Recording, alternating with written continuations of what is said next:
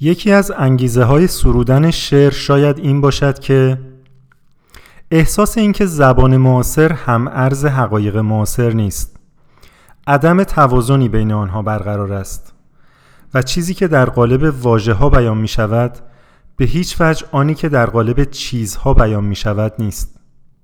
برای برقراری این تناسب در ابتدا یک تظاهر ضروری به نظر می رسد تظاهر به وجود زبانی مناسب و درخور چیزهایی که باید به آنها بپردازد آن زبان ناگزیر خلق می شود زبانی که توسط یک شخص چند نفر و همه کسانی که به آن علاقمند می شوند آموخته می شود اما با گسترش این زبان خیالی و درک آن توسط آدمهای بیشتر تأثیرش به تدریج دو سویه می شود چیزها آن زبان را خلق کردند. حالا آن زبان یک زندگی مستقل در چیزها برمیانگیزد که در ابتدا به سختی و فقط توسط شاعر در آنها دیده می شود سلام علی سخاوتی هستم. با یه قسمت دیگه از پادکست آموزنده شنیدنی جذاب سرگرم کننده علمی ادبی. و هنری براه بادیه. براه بادیه براه بادیه بادیه بادیه براه براه. نشستن باطل نشستن باطل باطل باطل مراد مراد. این توضیح از خانم الیزابت بیشاپ توضیح میده که انگیزه من از ضبط این پادکست چی هست. هیچ وقت شما حس کردین که یک عدم توازنی بین واقعیت بیرون و زبانی که ما داریم ازش استفاده می‌کنیم وجود داره. در کلمات نمی گنجن نمی گنجه چیزی که می بینید یکی از چیزهایی که در کلمات نمی گنجه و من واقعا دوست دارم این رو براتون ترجمه کنم یک اعلامی است که از طرف مدیریت ساختمان اولا بگم که از وقتی که مدیریت این ساختمون عوض شد چند ماه پیش بسیار ما شاهد تحولات مثبت و فعالانه هستیم. از زدن چمنا به شکل مرتب هفته یه بار حالا قبل از زمستون تا جایی که هوا اجازه می‌داد بعد از هم که برف و اینا اومد به اشکال مختلف مدیریت در نگهداری این ساختمون قدیمی تلاش می‌کنه تلاش می‌کرد و از هیچ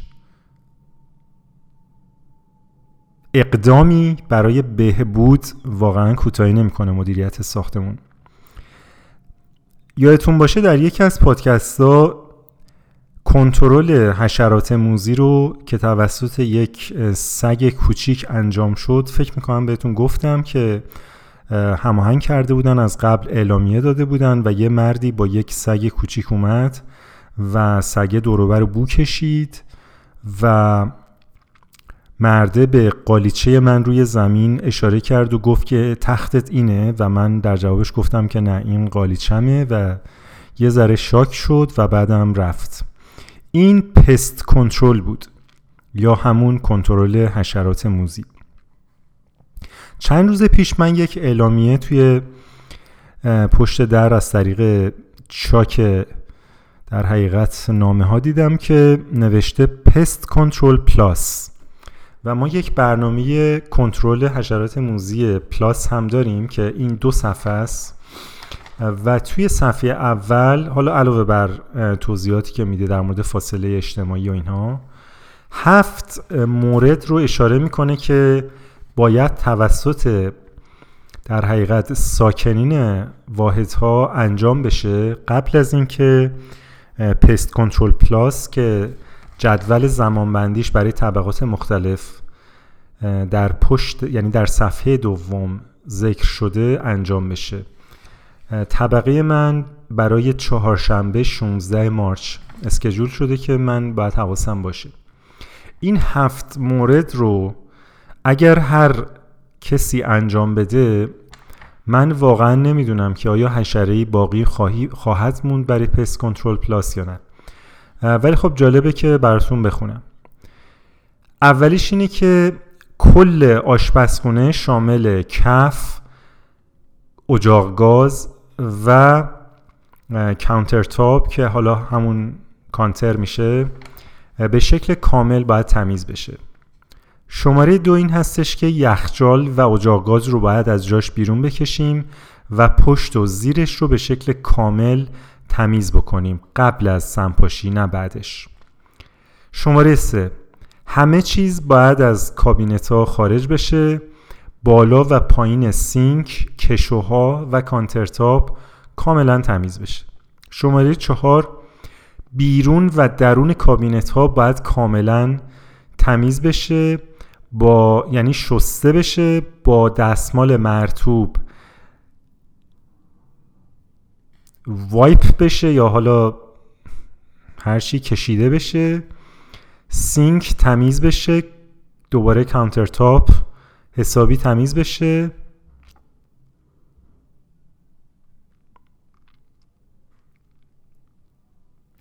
وسایل می‌تونه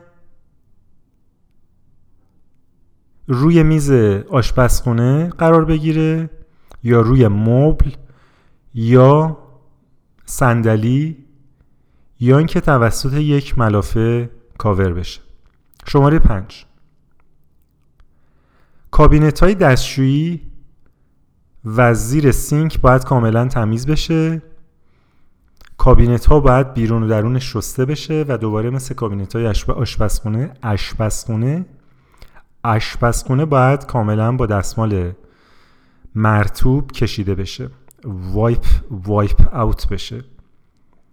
هر ماده یعنی هر product قدیمی مثل ژل و اینجور چیزا باید کاملا دور انداخته بشه قبل از سمپاشی. و شماره هفتم که هشدار میده و یادآوری می‌کنه که دسترسی به اون زیرمیرا و کانالای رایزر و کفپوشا و کمد لباسا و جاهایی که سیم کشی برق شده کاملا ضروریه. بنابراین ما هفت مورد داریم که قبل از اومدن کنترل پست کنترل پلاس انجام بدیم و اما صفحه بعد. بعد از اینکه سمپاشی انجام میشه باید کاملا چیز میزا رو با مایع ظرفشویی بشوریم و هر سطحی که expose بوده به سمپاشی باید حسابی تمیز بشه. واضحه که اگه این اتفاق نیفته سلامت یا شاید هم جون آدمایی که اینجا زندگی می‌کنن در خطر باشه. در کنترل سوسک اینجا دیگه ما از pest به شکل مشخص وارد سوسک میشیم و می‌فهمیم که این پست کنترل پلاس برای سوسکه. نظافت یک امر ضروریه برای کنترل سوسک. بنابراین زیر و پشت اجاق گاز و یخچال باید کاملا تمیز نگه داشته بشه. اجازه ندین که غذا و آشغال در اون نواحی در اون نواحی جایی که سوسکا می‌تونن مخفی بشن و غذا بخورن انباشته بشه. غذای حیوانات خانوادگی خانواد غذای غذای حیوانات خانگی؟ حیوانات خانگی با حیوانات خانوادگی چه فرقی دارن؟ اینم موضوع جالبیه که می‌تونیم در ادامه پادکست بهش بپردازیم اگر من یادم نره. در تمایز حیوانات خانگی و حیوانات خانوادگی. حیوانات خانوادگی لزوما حیوانات خانگی نیستن. یعنی یه خانواده می‌تونه حیوانات خانوادگی داشته باشه بدون اینکه حیوان خانگی داشته باشه. و یه کسی هم می‌تونه حیوان خانگی داشته باشه بدون اینکه اصلا عضوی از یک خانواده باشه. بنابراین این دوتا کاملا چیزهای متفاوتی هستن. لطفا اینو میشه به عنوان مورد هشت pest control plus اضافه کرد. لطفا حیوانات خانگی و حیوانات خانوادگی رو با همدیگه میکس نکنیم. آره غذای حیوانات خانگی باید در ظروف دربسته نگهداری بشه. دیدن سوسک برای چندین روز بعد از سمپاشی یک امر طبیعی یا نرماله ممکنه چندین روز طول بکشه که سوسکا از جاهایی که غیر قابل دسترسه توسط مواد شیمیایی بیرون بیان. اگر که واحد شما اگر که در واحد شما فعالیت سوسک دیده میشه لطفا توجه کنید که ممکنه به یک سمپاشی مجدد follow up بعد از ظرف دو سه هفته نیاز پیدا بکنین. مدیریت این امر رو در صورت نیاز توصیه می‌کنه. wow عجب اعلامیه ای و شما واقعا فکر می‌کنین توی این 500 600 واحدی که توی این سه تا building اینجا زندگی می‌کنن واقعا همه این رو می... این دستورالعمل رو می‌ذارن جلوشون و مو به مو اجرا می‌کنن؟ اول از همه من که نمی‌کنم. به خاطر اینکه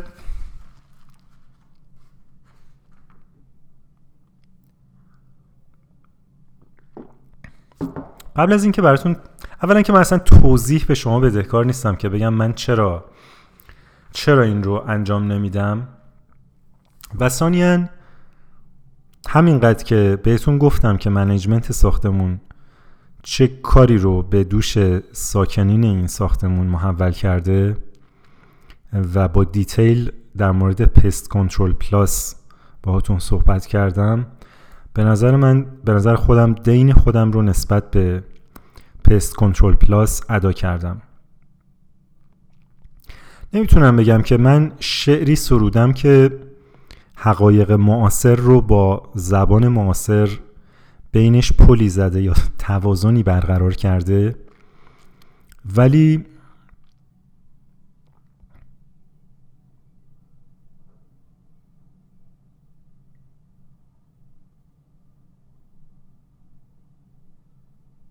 ولی چی؟ ولی این واقعیت که چرا ما اینقدر سوسک میترسیم؟ چرا هر خانواده ای سه تا سگ خانگی داره یا هر کسی که خانواده نداره سگ خانگی منظورم همون حیوان خانگی ممکنه گربن باشه ولی تا جایی که من می‌دونم بیشتر بیشتر خانواده ها یا اونایی که خانواده ندارن یا بدون خانواده زندگی می‌کنن یا در ظاهر به شکل خانواده دیده نمیشن در هنگام قدم زدن سگشون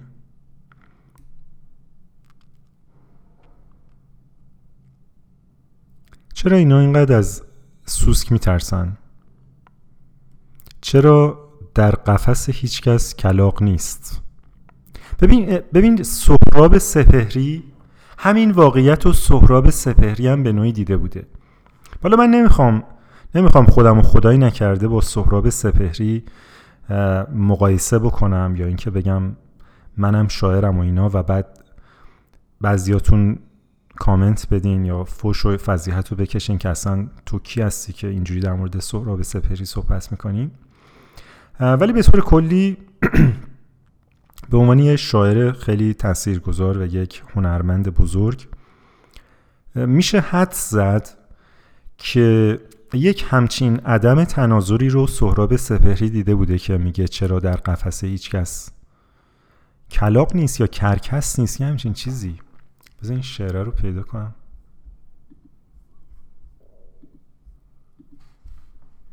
چرا در قفس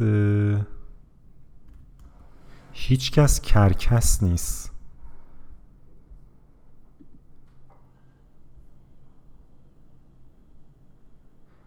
من نمی‌دانم که چرا می‌گویند اسب حیوان نجیبی است کبوتر زیباست و چرا در قفس هیچ کس کرکس نیست. گل شبدر چه کم از لاله قرمز دارد؟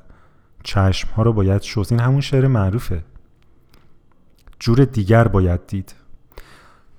حالا شوینده چشم ها رو با اجازتون شاعر در اختیار ما قرار میده. واژه ها رو باید شست. واژه باید خود باد واژه باید خود باران باشد. چیزها رو باید چیزها رو باید چترها رو باید بست. زیر باران باید رفت. فکر رو خاطره را زیر باران باید برد. با همه مردم شهر زیر باران باید رفت. دوست را زیر باران باید دید. عشق را زیر باران باید جست. چرا در قفس هیچ کس کرکس نیست؟ من فکر می‌کنم این شعر ادامه داره. حداقل زیر باران باید با زن خوابیدش. من یادمه از دوران جوانی که هر شعری هم که یعنی هر چقدر این شعر طولانی بود من فقط همین مصرعش یادم میموند. ولی قاعدتا این شعر یه جای کات شده در این در این وبلاگی که من پیدا کردم به عنوان اولین انتری گوگل.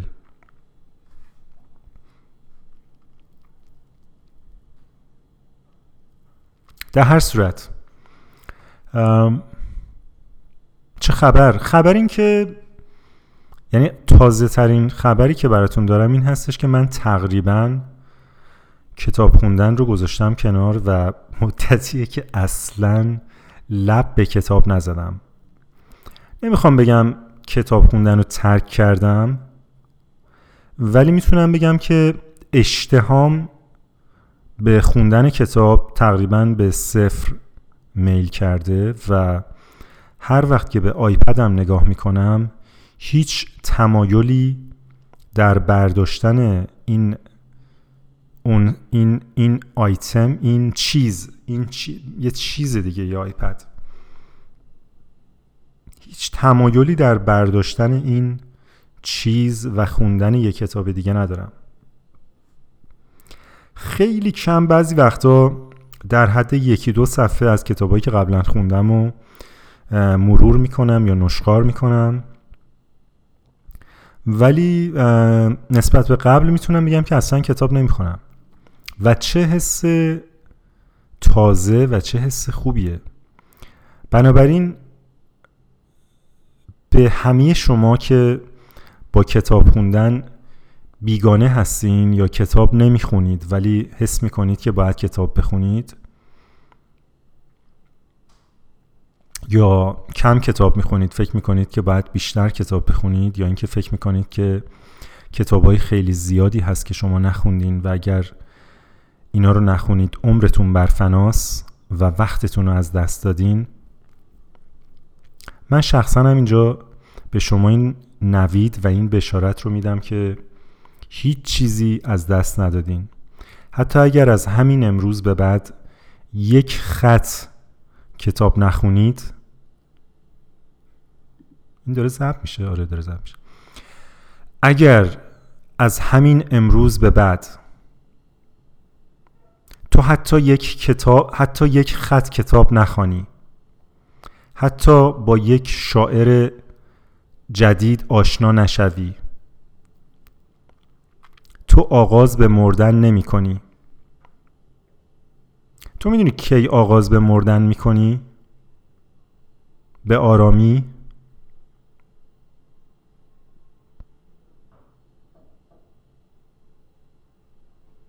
واقعا واقعا برای یک لحظه فکر کردی که من جواب این سوالو دارم و الان و الان یه چیزی میگم که از هزار و یک نظر قابل نقد باشه واقعا واقعا اینطور فکر کردی؟ من جدیدا دارم تجربه می‌کنم که یعنی امتحان می‌کنم که در جمع هایی که خب مطالعهشون بیشتره از من حداقل در سالهای اخیر و همین همین برو بچه های جوونی که من توی اسمشون رو می‌ذارم گروه پامنار بچه های پامنار که بعضیاشون هم ادعا می‌کنن که به این پادکست گوش میدن که حالا یک یک complic یک complication یا یه پیچیدگی هم اینجا وجود داره که اصولا من ترجیح میدم که کسانی که من رو به شکل مستقیم می‌شناسن و با هم معاشرت دارن به این پادکست گوش ندن. این به این معنی نیستش که من تقاضا می‌کنم که کسانی که من رو به شکل مستقیم می‌شناسن اگر به این پادکست گوش میدن دیگه بهش گوش ندن. نه یه, ما در یک دنیای همونطور که می‌دونید ما در یک دنیای آزاد زندگی می‌کنیم و وقایع اخیر حداقل به همه ما یادآوری کرد که برای چندمین بار اگر نمی‌دونستیم بدونیم که ما در یک دنیای آزاد زندگی می‌کنیم و در این دنیای آزاد به هر پادکستی که دلمون بخواد می‌تونیم گوش بدیم. آره توی این جمع من یکی دو بار نظرات آنینفورم دادم و بعد متوجه شدم که خب باید توضیح بدم که چرا یک همچین نظری دارم و اگر بخوام که ادله منطقی بیارم برای نظر شخصیم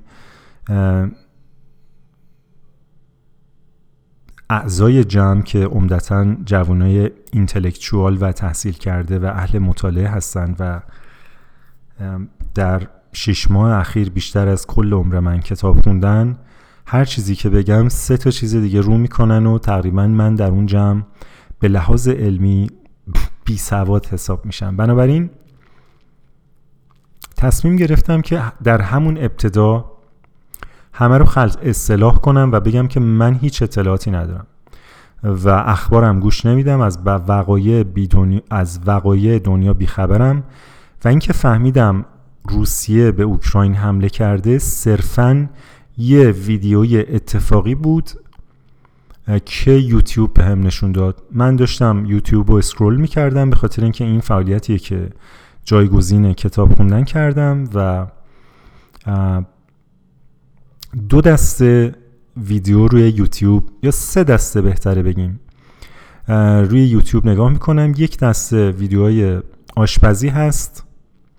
یک دسته ویدیوهایی که تنزه و یک دسته هم ویدیوهایی که ترجیح میدم نگم اینجا به شما. نه به خاطر اینکه دوست دارم تو خماریش بمونید به خاطر اینکه چه لزومی داره من همه چیو بگم. آره از طریق یوتیوب متوجه شدم که روسیه به اوکراین حمله کرده و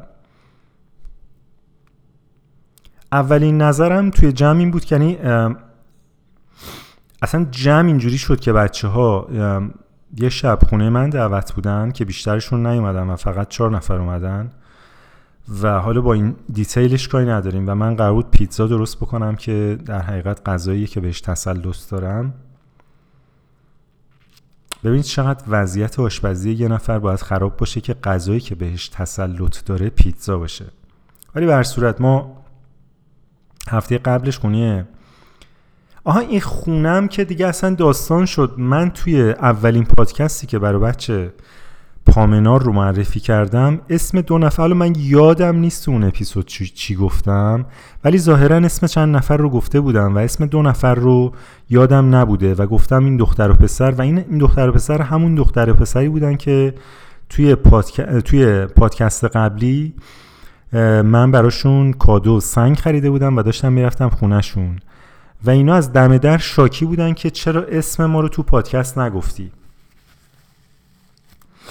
و البته من احتمال نمیدم که اینا به این پادکست گوش بدن به شکل مداوم ولی احیانا اگر که به این پادکست گوش می‌دید شما اسم دختره نی... اسم دختره نیلوفره و اسم پسر فراز و خیلی ظاهرا مشتاقن که اسمشون در این پادکست گفته بشه ولی من فکر می‌کنم این اشتیاقشون فیکه و براشون کوچکترین اهمیتی نداره این موضوع. و فقط من رو خواستن اذیت کنن یکم دست بیاندازن و دست بگیرن و اینها که چرا اسم ما رو نگفتی. به حال شوخی با مزه ای بود. یعنی منم حال کردم از اینکه به حال اون تیکه از پادکست رو که متوجه می شدن اسمشون درش گفته نشده در اون حد گوش کردن. ولی ای کاش در همین تعداد شنونده معدودی که من دارم کسانی که با من ارتباط مستقیم دارن به نوعی حوصلشون سر بره و زده بشن از این پادکست و دیگه به این پادکست گوش ندن. که من اون یک ذره دقدقه که دارم از بابت زبانی که استفاده می کنم در بیان چیزهای معاصر در این پادکست و ممکنه که ذره ای دچار خودسانسوری بشم و یا بخوام چیزی بگم که به به, به مزاق من همیشه این مزاق مزاق و مزاج رو با هم دیگه اشتباه می‌کنم.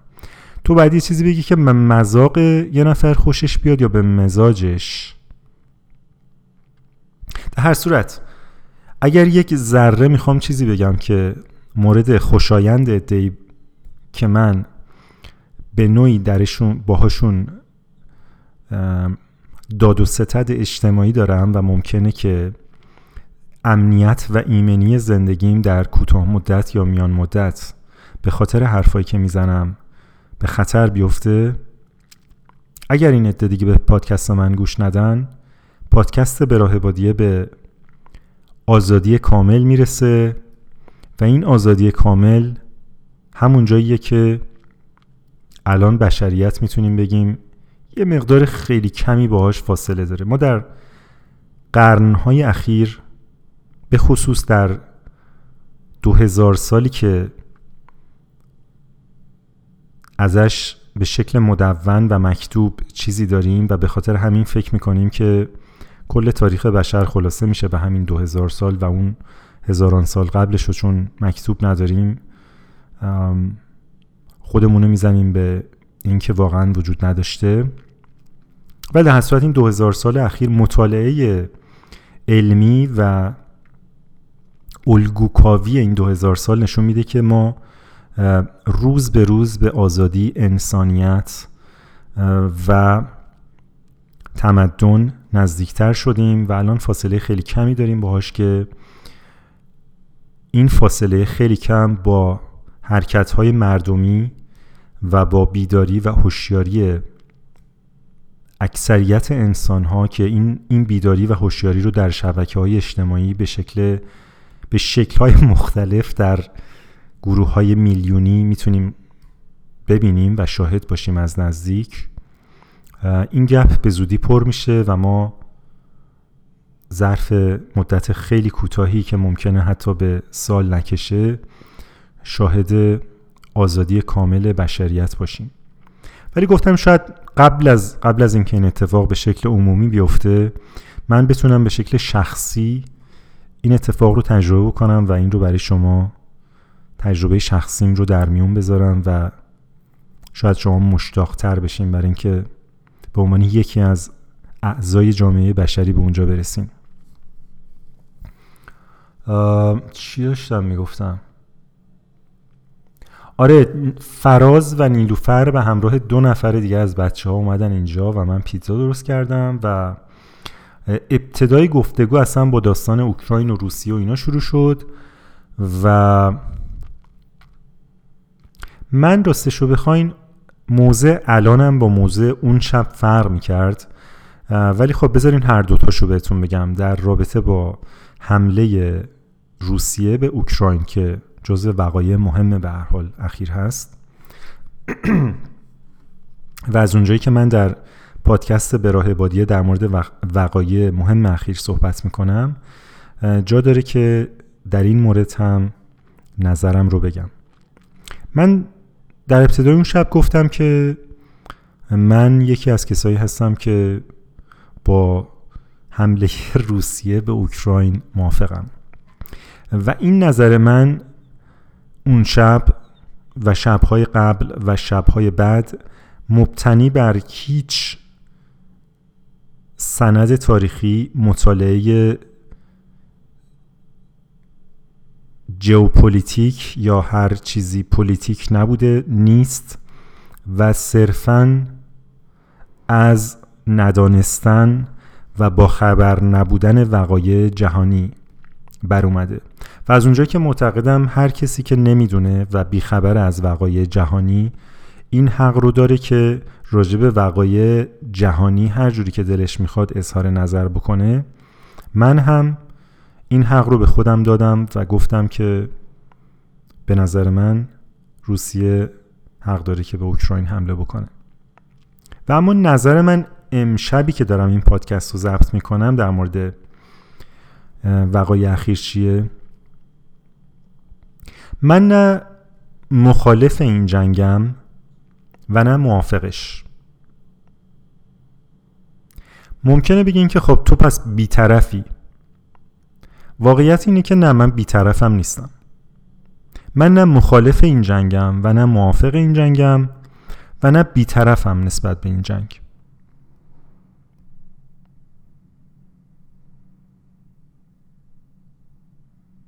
این دیگه وظیفه شماست که اگر در زبان معاصر واسه یه همچین سیچویشنی کلمه ای وجود نداره حالا بجز فحشا و بد و بیرایی که ممکنه به ذهنتون برسه که اونا در زبان معاصر هست. یه شعری بگین و یک, یک چیزی پیدا بکنین که این وضعیت رو بتونه تدایی بکنه.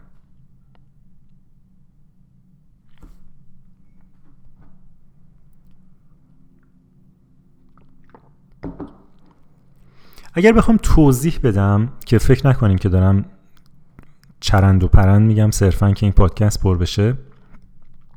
نه واقعا نظر شخصی مینه واقعا بدور از شوخی و جوک و تنز در عین حالی که با کسانی که عزیزانشون رو از دست دادن کشورشون و میهنشون و خونهشون خراب شده یا داره خراب میشه و در, در به حال در عین همدردی با کسانی که به هر دلیلی در این جنگ همدرد هست یعنی دردمند هستن در این حال من با این جنگ مخالف نیستم و موافق نیستم و بیطرفم نیستم چه طرفی رو می‌گیرم؟ من این طرف رو می‌گیرم که من که بچه بودم جنگ ایران و عراق شروع شد و خیلی از شما حالا بسته به سنتون یا این جنگ رو تجربه کردین یا بیشتر از من تجربه کردین؟ چون من از دور تجربه کردم این جنگ رو. بیشتر مسائل اقتصادیش رو من تجربه کردم تا مسائل جانی و خرابی ها و اینها رو. ولی به هر صورت همون جوری که می‌دونیم ما به عنوان ملتی که هشت سال در یک جنگ خونین جنگید و میلیون ها نفر کشته شدن و میلیون ها نفر بی خانمان شدن و معلول شدن و عزیزانشون رو توی این جنگ از دست دادن و تریلیون ها دلار که از بین رفت و سوخت و رفت هوا یا خراب شد اومد زمین. من به عنوان کسی که از 59 جنگ شروع شد دیگه درسته؟ من 6 سالم بود جنگ شروع شد.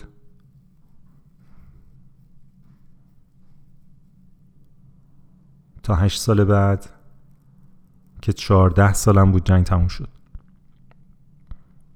به عنوان یه بچه که تو این سن تو سن بچگی یا به عنوان یه آدمی که در این سنین بچگی یه جنگ هشت ساله رو درش زندگی می‌کنه در یه کشور در زمانی که نه اینترنت نه سوشال میدیا هست و نه رسانه ها می‌تونن لحظه به لحظه گزارش بدن که الان نیروهای کدوم طرف در کجاست و کی از صورتش خون اومده و کی خونش خراب شده کجا در آتیش می‌گیره و چند تا تانک از کدوم خیابون رد شدن. در اون زمان با وجود رادیو و تلویزیون و اینها جنگی رو ما تجربه کردیم که بعدها من فهمیدم غرب به طور کلی چقدر درش نقش داشته. این غربی که میگم اول از همه من به عنوان امریکا و انگلستان می‌فهمم و بعدم بقیه کشورهای اروپایی. و بعد که یه ذره دیگه بزرگتر شدم فهمیدم که این غرب 500 ساله که این کارو می‌کنه. توی پادکست های دیگه هم گفتم. 500 ساله که به شکل سیستماتیک این کارو می‌کنه. قبل از اونم بشر می جنگیده ولی 500 ساله که جنگیدن کنترل کردن استعمار کردن و به یقما بردن منابع کشورهای ضعیفتر به شکل سیستماتیک در دستور کار غرب به اون مفهومیه که جلال آل احمد در غرب زدگی میگه غرب. غرب اون ممالکی که به ماشین مسلطن به تکنولوژی مسلطن و به فرهنگ مسلطن و به علم مسلطن.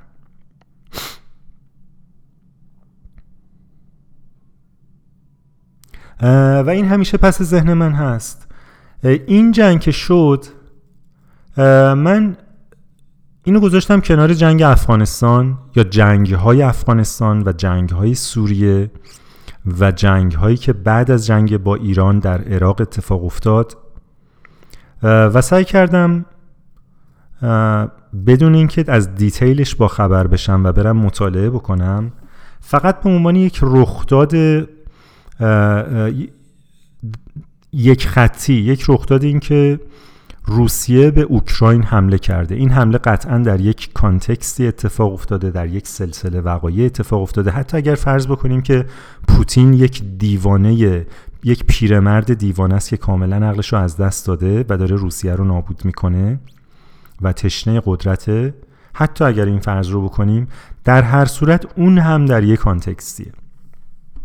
که من باز دوباره این فرضیه رو نه میپذیرم و نه رد می‌کنم به خاطر اینکه هیچ اطلاعاتی در موردش ندارم.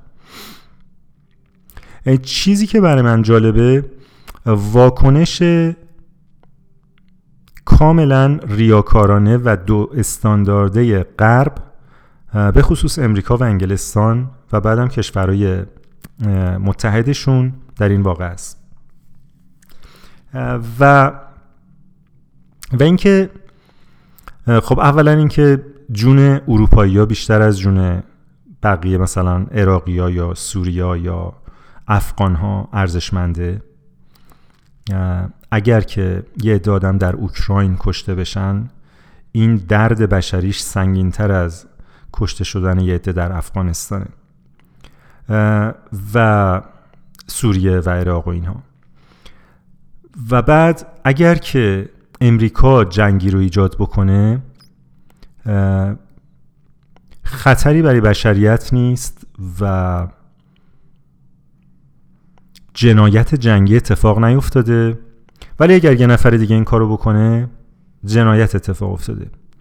حالا بعدم این اصلا چیز جدیدی نیست دیگه. ما مثلا می‌بینیم که امریکا و صد تا کشور دیگه می‌تونن. حالا صد تا که نه مثلا 20 تا کشور دیگه می‌تونن بمب اتم داشته باشن. ولی ما ایرانیا نمی‌تونیم داشته باشیم. بازم ممکنه بعضی از شما بنا به دلایل علمی بگین که چرا اونا میگن که ما نمی‌تونیم داشته باشیم. ولی من حالیم نیست. من فکر می‌کنم که اگر امریکا یا چین یا روسیه یا پاکستان یا چه می‌دونم قرقیزستان هر کشور دیگه ای بمب اتم داره ما ما می‌تونیم داشته باشیم. اوکیه که ما هم داشته باشیم. کاملا اوکیه که ایران هم بمب اتم داشته باشه. حتی اگر که دولت ایران بگه که ما دنبال بمب اتم ساختن نیستیم. ولی من به عنوان ایرانی میگم که ایران و بعد اصلا هر کشور دیگه ای فرقی نمی‌کنه. هر کشور دیگه ای که افغانستان سوریه موزامبیک سومالی هر کشوری که دوست داشته باشه باید بتونه بمب اتم بسازه. و اگرم تازه حتی کشورهایی که مجهزن به این تکنولوژی تکنولوژی بمب اتم رو در اختیارش قرار ندن به نوعی به نظر من تبعیض نژادی و تبعیض حقوق بشریه و اینا باید کشونده بشن به دادگاه لاهه. نظر شخصی من. و بعد اگر که به خاطر اتهاماتی که هنوز هیچکی ثابت نکرده امریکا و متحدینش یک ملت و یک مملکت رو تحریم بکنن که این تحریم اقتصادی جنبه های انسانی داره از لحاظ سلامت معیشت رفاه توسعه محیط زیست و هزار یک چیز دیگه. این جنایت نیست.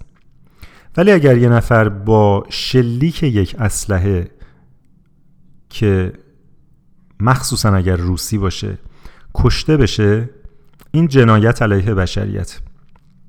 خب مسلمه که کشتن یه نفر بدون دلیل یا شاید حتی با دلیل جنایت علیه بشه. من اصلا در این شکی ندارم.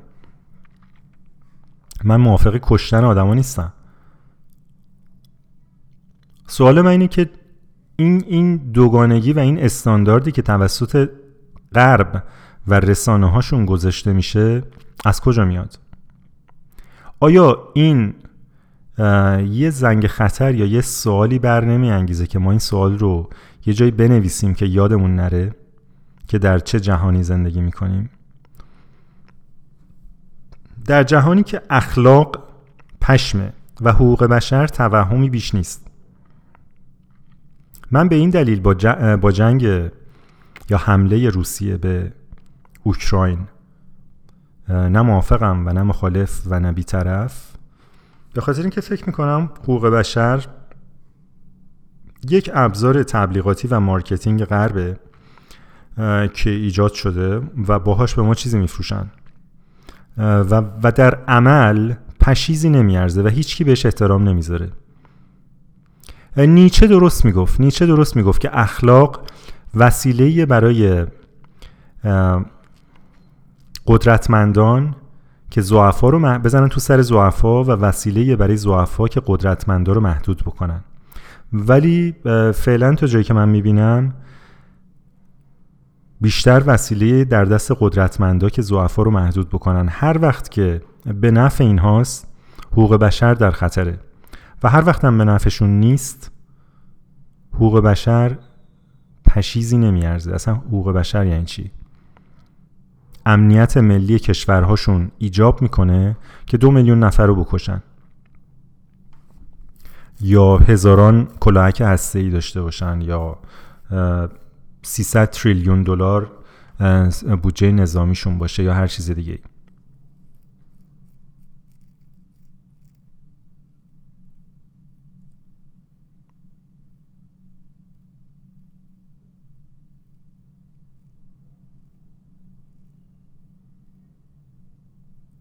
حالا این جهان چجوری به وجود اومده؟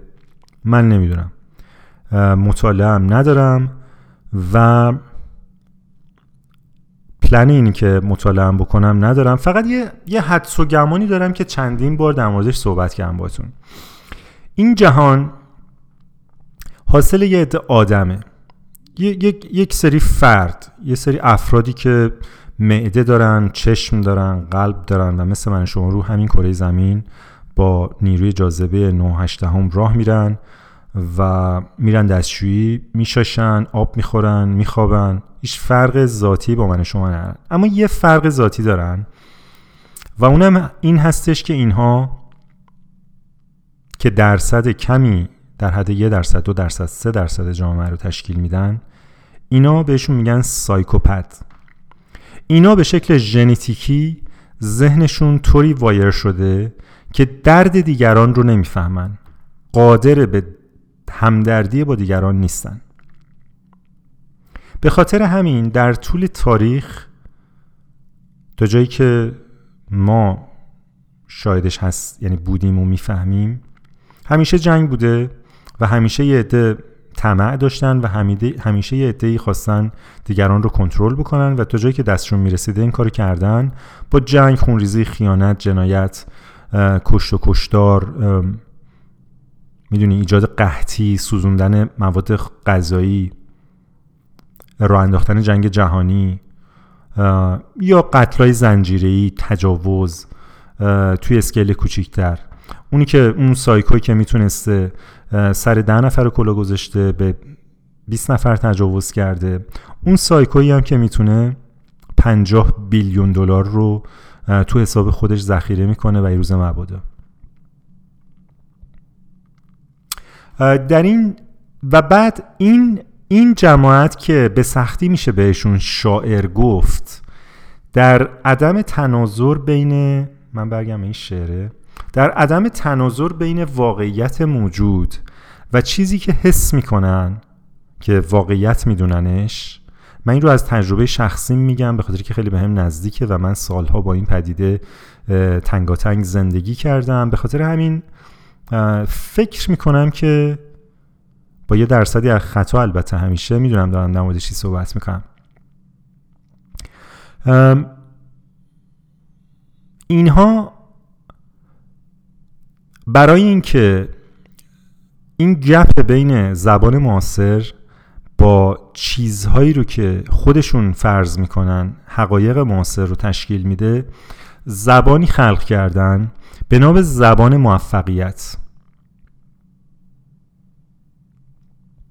که در به خصوص در دهه های اخیر بسیار این زبان که در ابتدا یک زبان خیالی بوده و فقط توسط چند نفر چند تا سایکو درک می شده با گستر... به این پاراگراف این توضیح خانم بیشاپ رو دوباره می‌خونم. اما با گسترش این زبان خیالی و درک آن توسط آدم های بیشتر تأثیرش به تدریج دو سویه می شود چیزها آن زبان را خلق کردند. آن زبان حالا یک زندگی مستقل در چیزها برمیانگیزد که در ابتدا به سختی و فقط توسط شاعر در آنها دیده می شود حالا این زبان موفقیتی که این سایکو خلق کردن که قبل از خلقش به این شکل دیده نمی‌شد در جوامع به خصوص جوامع کوچیک بشری حالا چنان زندگی مستقلی در چیزها پیدا کرده که چیزها فقط در موفقیت افراد ارزششون سنجیده میشه. هر چیز بنا به تأثیری که در موفق جلوه دادن یک فرد در سیستم مختصات و سیستم ارزشی که توسط یه عده معدود سایکو من رو این کلمه تاکید می‌کنم به وجود اومده و و بعد اینها رسانه ها رو در دست دارن اقتصاد رو در دست دارن و زبان تبلیغات رو در دست دارن و بعد و بعد ایژوکیشن آموزش و پرورش رو در دست دارن و بعد همه آدم ها از بچگی با این زبان آشنا میشن و بعد یاد می‌گیرن که در چیزها پدیده ها محیط اطراف یک چیز بیشتر نبینن. و اون اثرش اثر اون چیز در موفق جلوه پیدا کردن اون فرد اون سایکو خارج از روابط محیطیش. جمله کامل شد. فکر می‌کنم یه فعل اینجا میس شد یه اون فعل خودتون بذارین چون اینقدر طولانی شد این فعل. این این جمله که من فعل یادم رفت چی بود.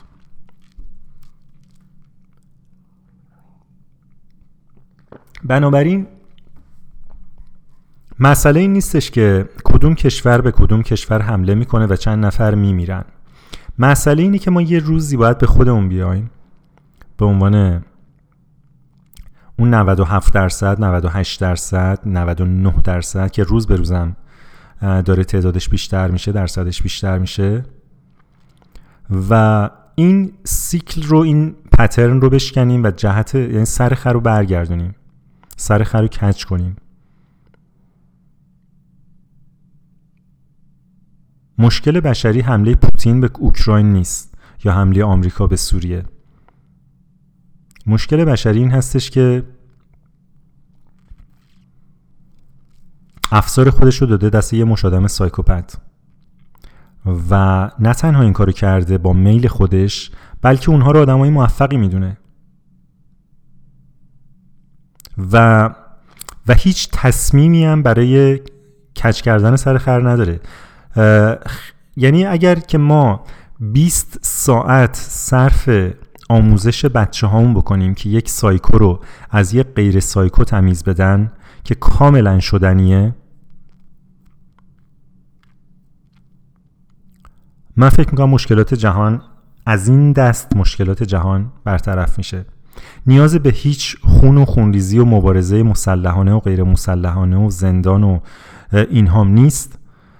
فقط افراد جامعه بشری اون 90 همونقدر که اون سایکوها می‌دونن که در ذهن و احساس ما 99 درصد چی میگذره و می‌تونن کنترلش کنن.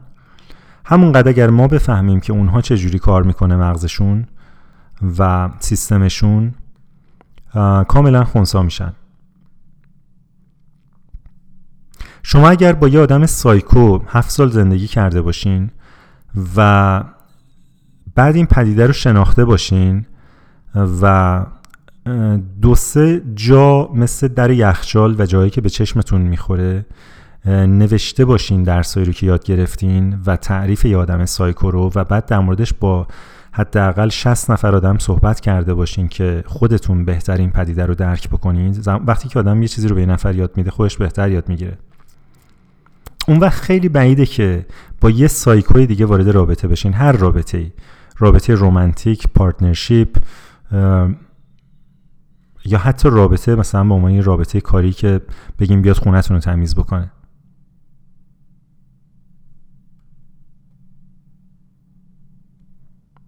و این دانش چه در سطح neuroscience و چه در سطح زبان شعر که من الان دارم صحبت می‌کنم در دسترسه. ما نیاز به تحقیقات و نمی‌دونم بودجه تحقیقاتی و دانشگاه هاروارد و اینا نداریم که بفهمیم به کی میگن سایکو چه مشخصاتی داره تظاهرات و جلوه های رفتاریش چیه و این آدم چه خطراتی برای جامعه بشری داره. همه اینها مدون مکتوبه. منتها نیاز به این هستش که باور کنیم از کجا داریم می‌خوریم. و اینقدر این بوغ رو از سر گشادش نزنیم و امروز توی مترو دیدم که یه عده که به نظر می اومد از, از زبانی که صحبت می‌کردم به خاطر اینکه یه مقدار اون طرفتر از خونه من محلی اوکراینیاست. دیدم که پرچم اوکراین امروز هم یک شنبه بود احتمالا یه جایی رفته بودن تظاهرات بکنن. من کاملا بهشون حق میدم. کشورشون بهش حمله شده هموطناشون دارن کشته میشن.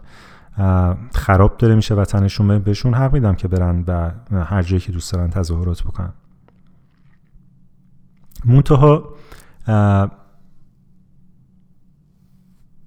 چند وقت پیشم یه جای دیگه ای که محله ایرانی هاست دیدم که یه عده افغان داشتن در مورد تازه طالبان افغانستان گرفته بود.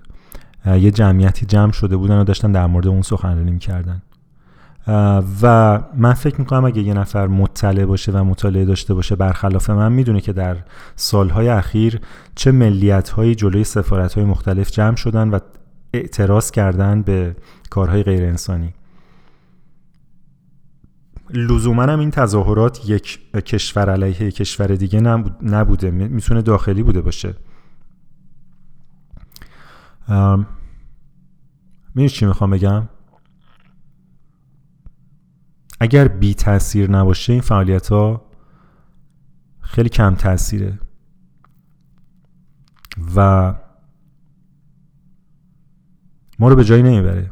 بازم یه کشوری به کشور دیگه حمله می‌کنه. بازم امریکا و انگلستان و آلمان و فرانسه و بقیه کشورهای غربی که 500 سال حداقل دستشون به خون بشریت آغشته است میان و توی رسانه‌هایی که در کنترل دارن گربه شد آبد و مسلمان ها بازی می‌کنن و جانماز آب می‌کشن. راستی اینم جانماز آب کشیدن بود که توی پادکست قبلی من یادم نمیومد و مرسی که به هم یادآوری کردین.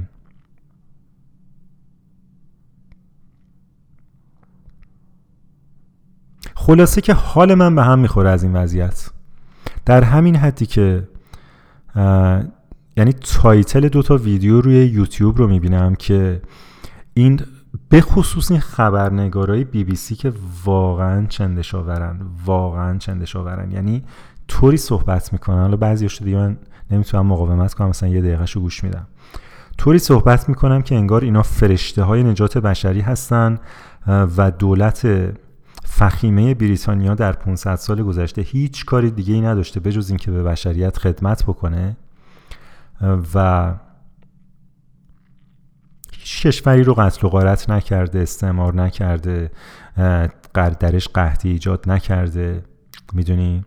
باعث کودتای نظامی نشده باعث دستیسه و عوض کردن حکومت نشده. هیچ کدوم این کار رو نکرده. و ملت ها رو به مثلا سه هزار سال قبلشون نفرستاده.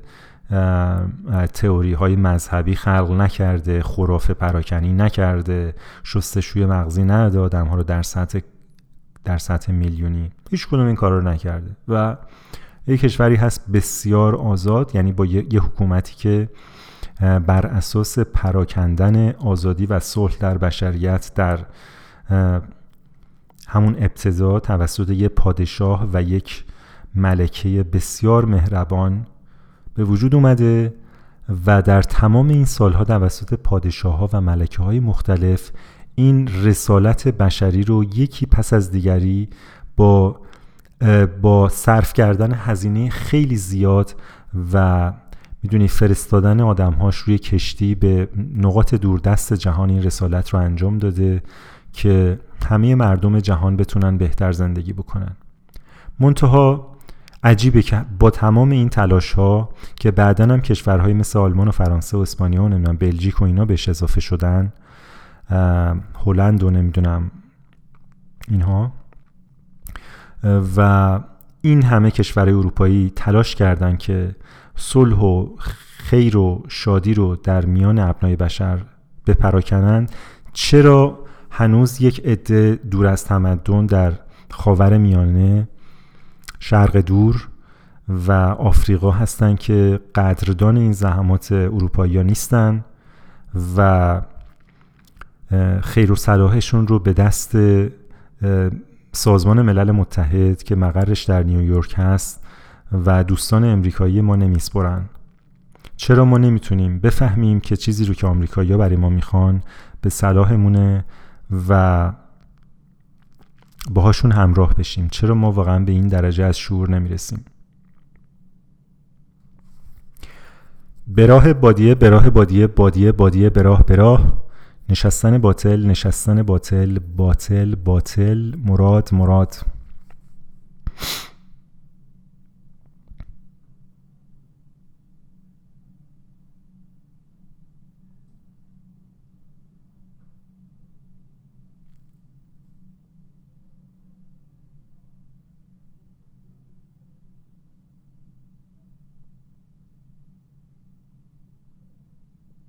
یه کار دیگه که می‌تونیم بکنیم این هستش که علاوه بر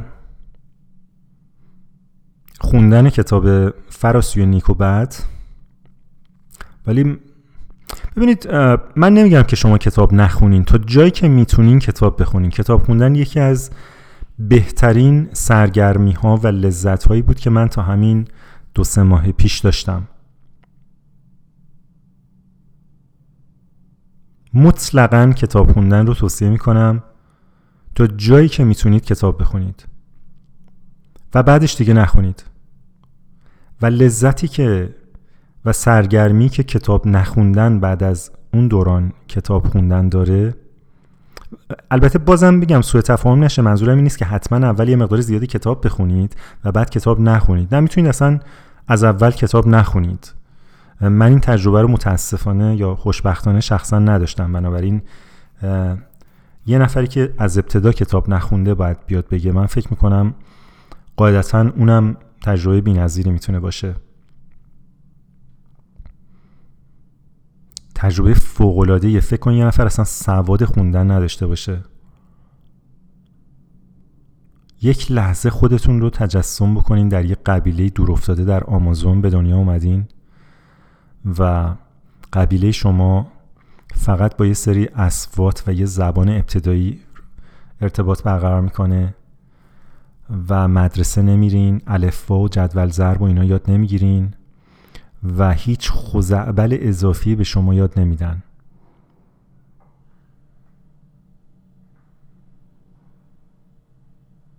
این جامعه کوچیک یکی از کارکردهای مهمش ادب کردن سایکوپت هاست. توی اون جوامع بالاخره از صد نفر یکی یه سایکوپت توی قبیله صد نفری حداقل یه دونه دوتا هست ولی این هیچ هیچ کار خاصی نمی‌تونه کنه به محض اینکه بخواد پاشو از گلیمش دراز سر بکنه رئیس قبیله چنان گوشمالیش میده و بقیه قبیله چقدر زود می‌فهمن که این نامیزونه که ممکنه از قبیله تردش بکنن. یا اینکه اصلا بکشنش. یا اینکه گرسنه بمونه. می‌دونی غذای شکار بهش ندن. یا شاید هم مثلا دو بار ندن و بعد سرش رو بندازه مثلا سایکوپتیش رو ببره تو قار و مثلا نقاشی بکشه رو دیوار.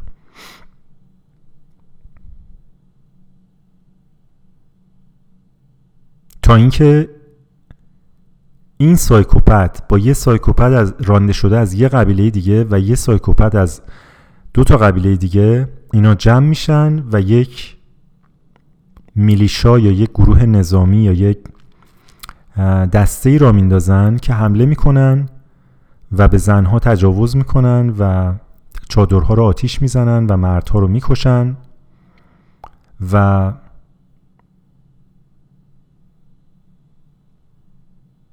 و یک زبان ابداع می‌کنن و به بقیه میگن که ما موفق شدیم. ما ثروتمند شدیم. و بعد از یک مدتی که گردش اطلاعات بیشتر میشه اینها دیگه در ظاهر جنایت نمی‌کنن و در ظاهر دستشون به خون آغشته نیست و موفقیتشون رو با ماشینی که سوار میشن به رخ بقیه می‌کشن یا خونه هایی که دارن یا حساب بانکیشون یا یا اینکه صرفا ثروتمندترین مرد جهان هستن و ولی خب مثلا هیچ هیچ خرج اضافه ندارن مثل مثلا بیل گیتس و وارن بافه و اینا.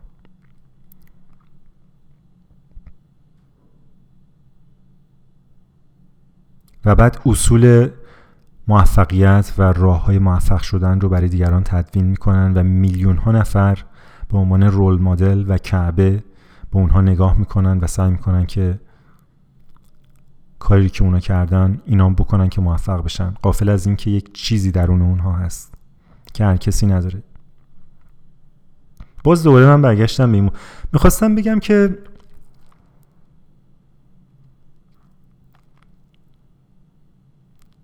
یه کاری که میشه کرد این هستش که کلا انتظار و توقع رو از بشریت کاهش بدی.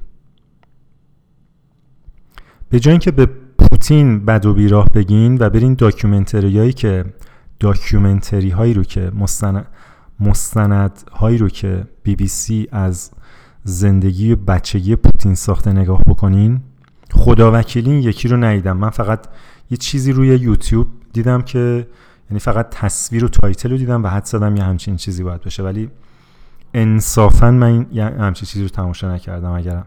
شاید مثلا نباشه و من حدس اشتباه زدم که از زندگی پوتین یه چیزی ساختن. به جایی که برین شخصیت و زندگی پوتین رو یا پترن جنگ های روسیه رو مطالعه بکنین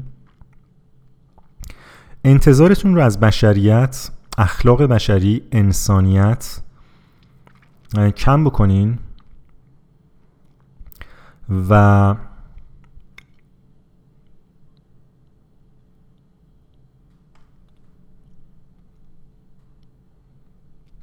و شاید بتونین یه زبان جدید خلق بکنین.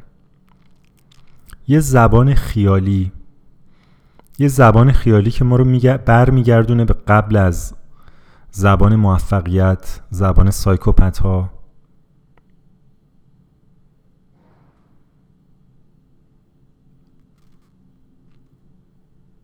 جور دیگر باید دید. بستم اینو. چرا در قفس هیچ کس کرکس نیست؟ آره بستمش.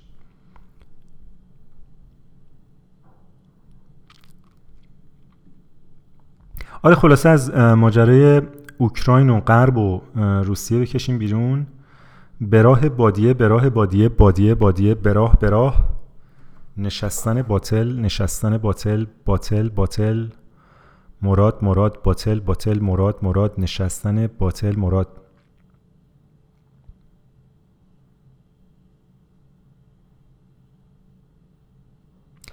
من بعد از سالها نشستن باطل که مثل یک بازنشسته زندگی می کردم و واقعا حس واقعا مد... سبک زندگیم نمی‌خوام بگم من هیچ وقت در سالهای گذشته کار نکردم یا اینکه همیشه مثلا به باطل نشسته بودم نه ولی سبک زندگی می‌تونم بگم اینجوری بوده که تا همین چند وقت پیش مثل بازنشسته ها بوده. یک کار مشخصی نداشتم و یا کارمند نبودم یا اگرم بودم در حد دو سه ماه بوده و بعد اومدم بیرون و دوباره کار نداشتم و اینها. و چند وقتیه که مرتب دارم کار می‌کنم و چقدرم و چقدرم لذت می‌برم از اینکه دارم کار می‌کنم و چقدر خوشحالم از اینکه دارم کار می‌کنم در سن آلموست 48 سالگی.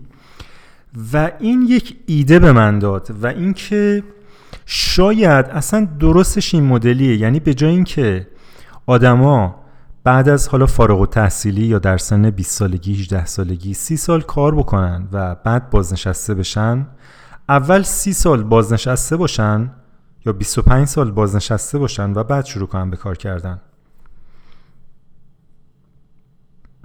چندین حسن داره این کار. اولا اینکه مشکل بیکاری جوونا حل میشه. یعنی این با هوشمندانه ترین و با نبوغ ترین راه حلیه که تا حالا کسی برای حل مشکل و معزل بیکاری جوانها ارائه داده. هیچ هیچ جوونی لزومی نداره کار بکنه تا مثلا 45 سالگی 50 سالگی.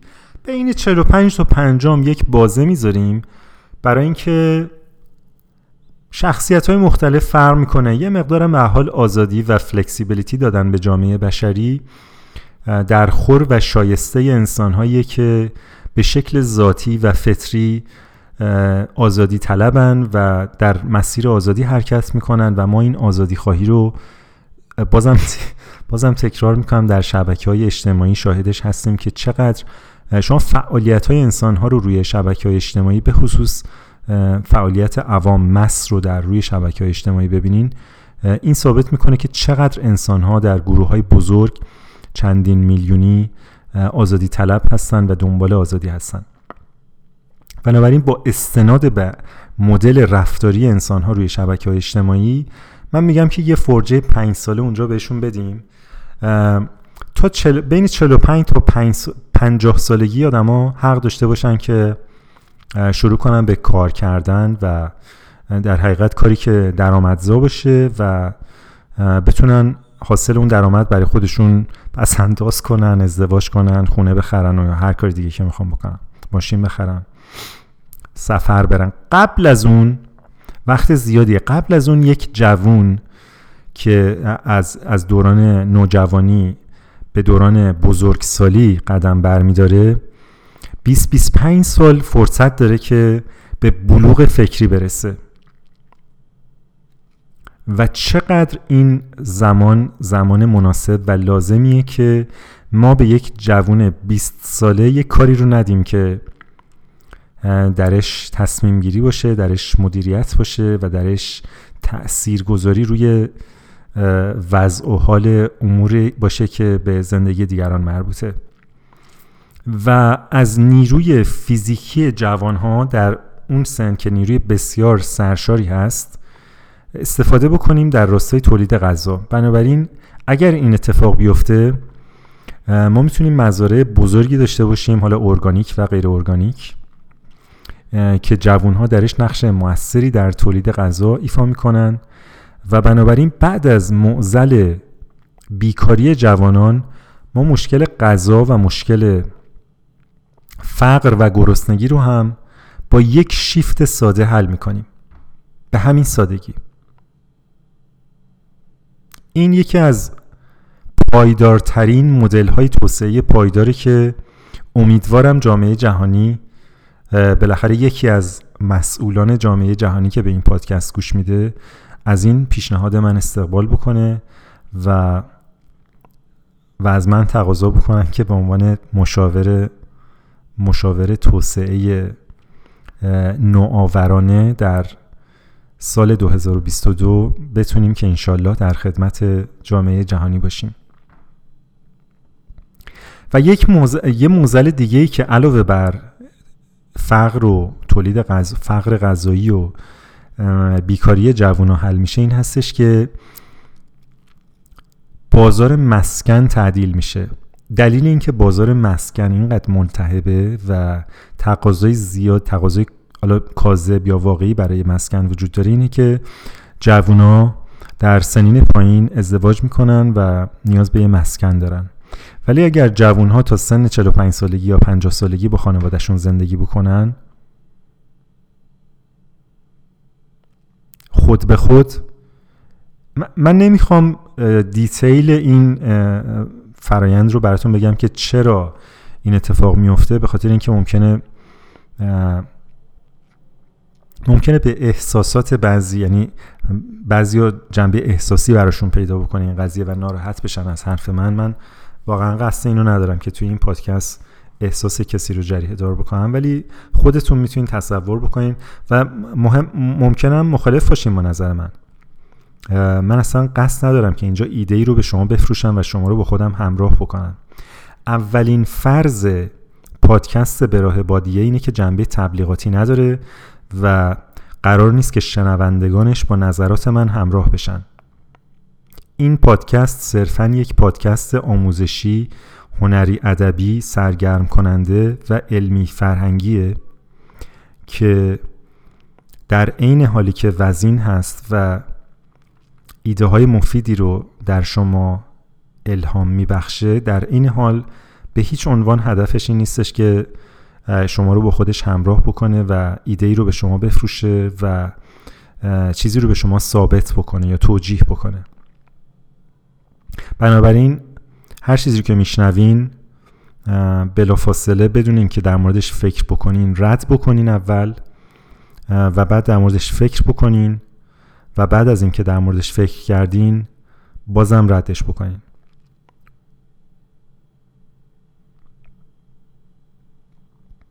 این بهترین این بهترین کاریه که می‌تونین با مطالب این پادکست انجام بدین.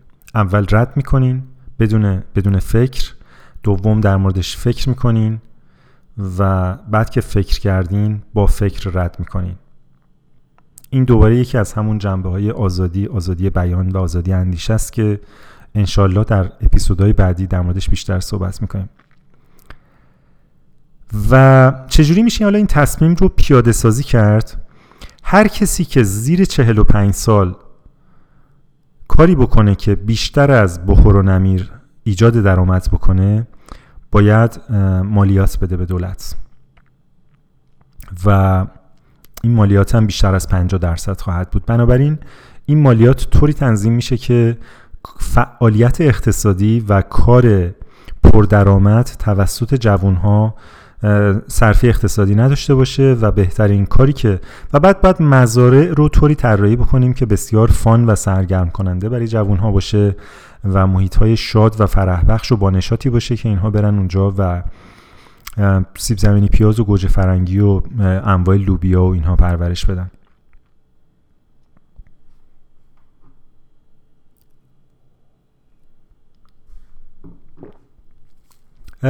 ممکنه بپرسیم که خب حالا اگر این مزارع مکانیزه باشه ممکنه که ما اونقدر به نیروی جوان نیاز نداشته باشیم. اتفاقا نکته در همینه که ما باید یک تعادلی بین مکانیزاسیون و استفاده از نیروی جوانی جوانها پیدا بکنیم. مثل همون مثل همون زبانی که شاعر پیدا می‌کنه برای برقراری تناظر بین زبان معاصر و چیزهای معاصر ما باید یه،, یه چیزی پیدا بکنیم که بین انرژی معاصر در بین جوانها و غذای مورد نیاز معاصر هم برای جوانها هم برای سنین بالاتر یک تناظری برقرار بشه. اگر این اتفاق بیفته ما شاهد جامعه ای خواهیم بود که درش جوانها بیکار نیستن.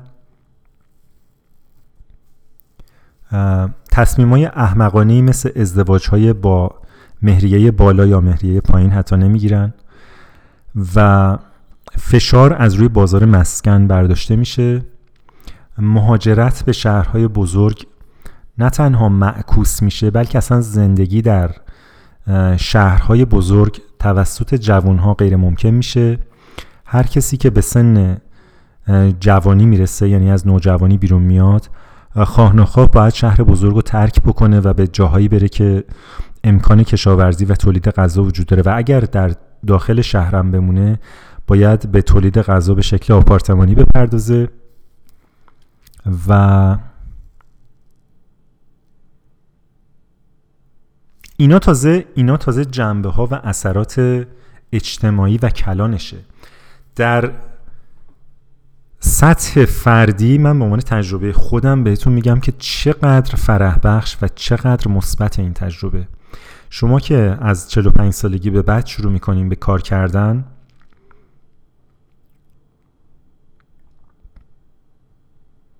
اولا که به احتمال بیشتری کاری رو انتخاب می‌کنیم که مناسب شماست. نیاز به مشاور و تست و اینجور چیزا نداریم که ببینیم کدوم کار به تیپ شخصیتی شما می‌خوره. وقتتون رو چندین سال توی دانشگاه تلف نکردین با خوزعبلاتی که بعدا هرگز به دردتون نمی‌خوره یا با خوندن رشته که هرگز بعدا بهش علاقه نشون نمیدین.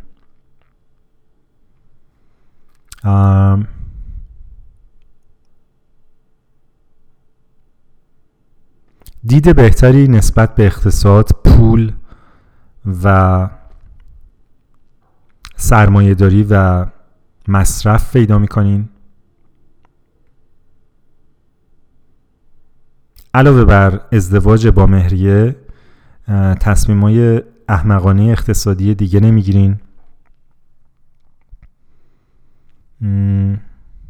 که همین, همین امکان داره علاوه بر مواردی که اشاره کردم باعث باعث پایداری محیط زیست هم بشه. یعنی فشار کمتری هم رو محیط زیست بیاد از جهت آتشغالی که تولید می‌کنیم.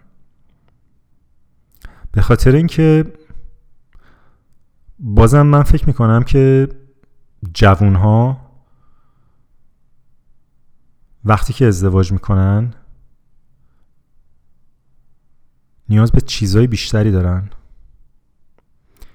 اگه باورتون نمیشه شما خونه یک جوون مجرد رو با یه خونه کسی که ازدواج کرده تازه ازدواج کرده مقایسه بکنین. کلی چیز میزی.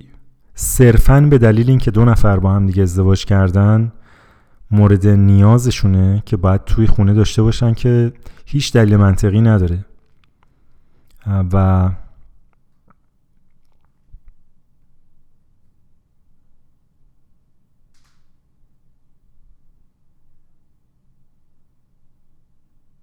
و به عنوان یه به عنوان یه آزمایش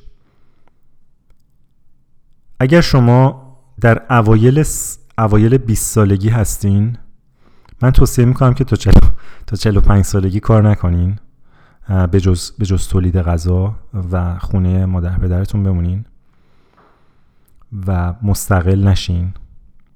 اگر اگر امکانشو دارین. اگر امکانشو دارین و تحصیلات عالیه نکنین کتاب نخونین. فقط فقط به یوتیوب نگاه بکنین. یعنی فقط به ویدیوهای یوتیوب نگاه بکنین و بعد از یه مدت بعد از یه مدت یعنی خیلی زودتر از institution های دیگه مثل مدرسه و دانشگاه ها اینا, اینا می‌فهمین که اگر دقت بکنین می‌فهمین که چقدرش خزعبله من ویدیوهایی که نگاه می‌کنم ویدیوهایی بجز طنز اون دو دسته دیگه که گفتم معمولا از یه ویدیوی ده دقیقه دو دقیقه رو نگاه می‌کنم. به خاطر اینکه یارو سه دقیقه اول که زر, زر مطلق می‌زنه. یعنی مهم نیستش که داره دستور آشپزی چه می‌دونم مثلا سیب زمینی پخته میده یا می‌خواد با یه تیکه سنگ نارنجک بسازه فرقی نمی‌کنه. و بعد اینا اکثر آدم نمیگم اینا سایکوان ولی یه تعدادشون خودشیفتن. یعنی یارو نه قیافه داره نه صدا داره. بعد ویدیو رو گذاشته مثلا با دمپایی لاانگشتی توی بیابونای پند. بعد سه ساعت داره حرف می‌زنه در مورد کاری که می‌خواد بکنه. چرا؟ احتمالا به خاطر اینکه مثلا اگر ویدیوش از یه حدی کمتر باشه میزان درآمدزایی اون ویدیوی احمقانش که ساخته روی یوتیوب به خطر میفته مثلا از یه حدی باید بالاتر باشه و بعد پر کرد یعنی می‌فهمی که این ویدیو کجاها داره اطلاعات مفید به شما میده و کجاها صرفا پر کننده است. مثل مثلا کپسولای مکملی که می‌خرین از داروخونه می‌خورین خب این 90 خورده درصدش پر کننده است. یه مقدار کمیش هم اگر اون چیزی که مثلا اون ویتامینی که قراره به شما برسه اونه. با یه نفر صحبت می‌کنم معلم ریاضیه و میگفتش که تازه توی این کرونا ما فهمیدیم که چقدر چقدر وقت اضافه ما از بچه ها می‌گیریم. یعنی سال درسی رو من تونستم توی 20 ساعت بگنجونم. یعنی وقتی یه معلم میاد درسش رو ضبط بکنه به شکل آنلاین بکنه تازه می‌فهمه که یک سال بچه رو تلف می‌کنه که 20 ساعت درس ریاضی بهش بده که کلا اون 20 ساعت هم هرگز توسط بچه استفاده نخواهد شد.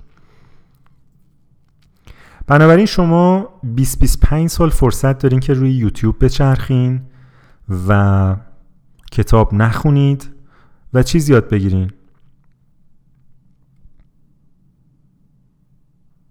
چیز که میگم چیزی که بعدا به کارتون بیاد. بتونین باهاش یه چیزی درست بکنین بفروشین و در این حال لذت هم ببرین.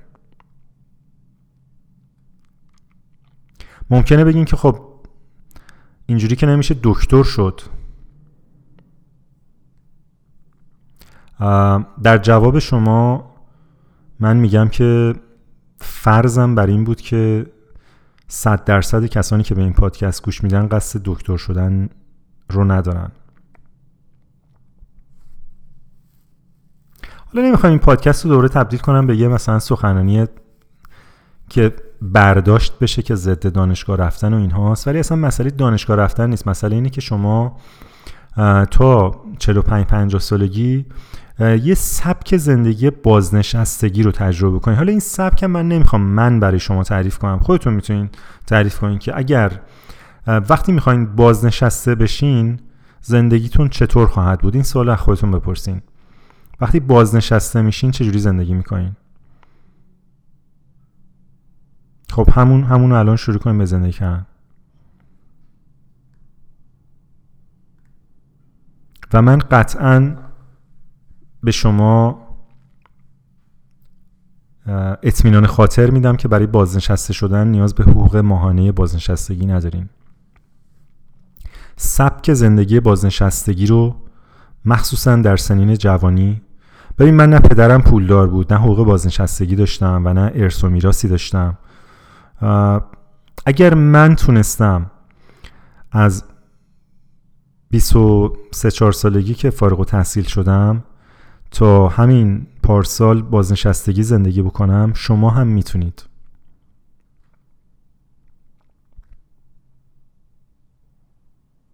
انگار تونی رابینز داره حرف می‌زنه که مثلا یه اعتباری داره حرفاش. اگر من تونستم با همه سختی هایی که تو زندگیم کشیدم الان یه خونه کنار اقیانوس داشته باشم توی جنوب کالیفرنیا شما هم می‌تونید. یکی دیگه از ویژگی های پادکست به راه بادی اینه که همواره تلاش می‌کنه که از زبان موفقیت فاصله بگیره و این کار رو آگاهانه می‌کنه نه ناخداگاه به راه بادیه به راه بادیه بادیه بادیه به راه به راه. نشستن باطل نشستن باطل باطل باطل مراد مراد بتل. باطل رو بتل هم میشه خوند. نشستن بتل.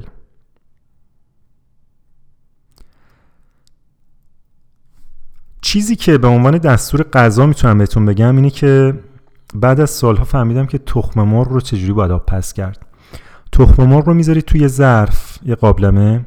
روش آب میریزین اینقدر که یه دو, دو انگشت آب روی تخم مرغ قرار بگیره و بعد با سرعت با حرارت بالا آب رو به جوش میارین و بعد از اینکه آب رو به جوش آوردین بلافاصله زیرش رو خاموش می‌کنین و, و 7 دقیقه اجازه میدین که توی همون آب تخم مرغ پز بشه. این بهترین روش تخم مرغ پز کردنه که مطمئنم خیلیاتون نمی‌دونین. اگه 6 من فکر می‌کنم اگه 5 6 دقیقه این کار رو بکنیم بعد از اینکه آب جوش میاد تخم مرغتون اصلی میشه. اگه مثلا 8 9 دقیقه 10 دقیقه تخم مرغ حسابی صفر میشه. بنابراین بین 5 6 دقیقه تا 7 8 دقیقه یه بازه زمانی رو داریم. اما از این که بگذریم من دو تا دو تا غذای دیگر رو تو این مدت برای اولین بار درست کردم که یکیش نسبتا جدید بود. سیب زمینی پخته رو له کردم. و بهش سس مایونز اضافه کردم. سس مایونز هم البته خودم درست کردم. درست کردن سس مایونز خیلی ساده است. فکر می‌کنم توی یه دونه از پادکست گفتم براتون. سفیده تخم مرغ و روغن زیتون رو اگه اشتباه نکنم آب لیمو می‌خواد. و یه تریک هم داره که باید روغن زیتون رو آهسته آهسته توش بریزی و و از اونجایی که من فود پروسسور ندارم این کار رو با بلندر اسموتی کردم و به خاطر همین خیلی خوب نشد ولی شد. و توی لیست خریدم یه دونه بلندر یا food processor هم هستش که هنوز هنوز خودم رو راضی نکردم که بخرمش. فکر می‌کنم فعلا همین کار مگه من چقدر چقدر سس مایونز درست می‌کنم؟ خلاصه سیب زمینی سس مایونز یه مقدار پنیر cottage بهش اضافه کردم. پنیر cottage اگه تا حالا ندیدین و نخوردین یه چیز شلوولیه که به ارزون ترین پنیریه که من اینجا می‌خرم. نمی‌دونم معادل فارسیش چی میشه.